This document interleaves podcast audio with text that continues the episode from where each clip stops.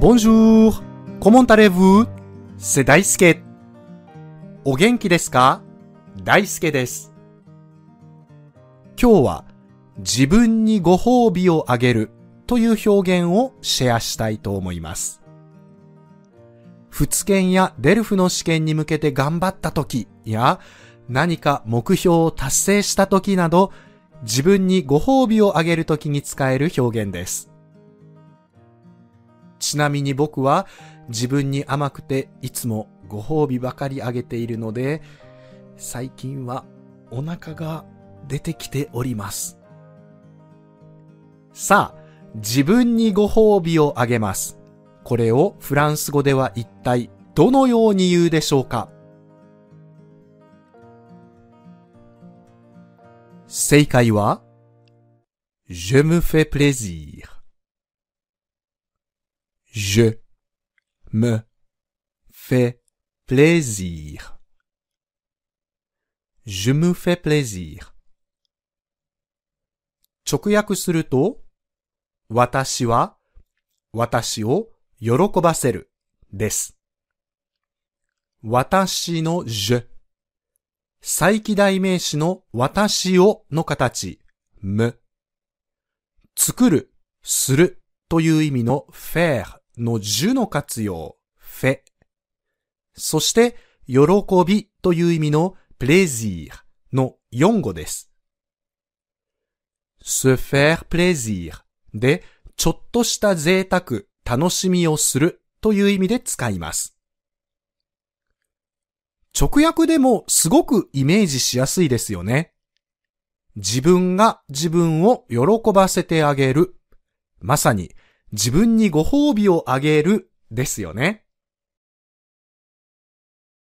自分にご褒美をあげるつもりですという近接未来の形も確認しておきましょう。Je vais me faire plaisir. Je vais me faire plaisir. Je vais me faire plaisir. 近接未来はそう遠くない未来や確実性の高い未来の時に使う表現ですから、コロナウイルスが収束することを祈って使いましょう。ついでに、自分にご褒美をあげましたという複合過去の形も覚えておきましょう。Je me suis fait plaisir. Je me suis fait plaisir. Je me suis fait plaisir. 再起代名詞のむの位置が近接未来と複合過去で違いますが、どうしてか気になる人はぜひアンサンブルの先生に聞いてみてくださいね。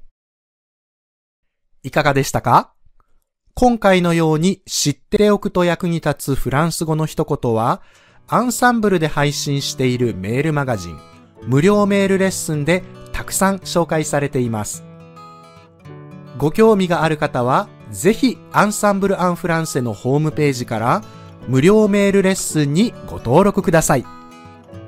アラカフェットで講師に取り上げてほしいトピックなどあれば、ぜひメールやコメント欄で教えてください。今回のレッスンが役に立った、面白かったという場合は、YouTube でご覧の方はぜひチャンネル登録もお願いします。それではまたアビアントー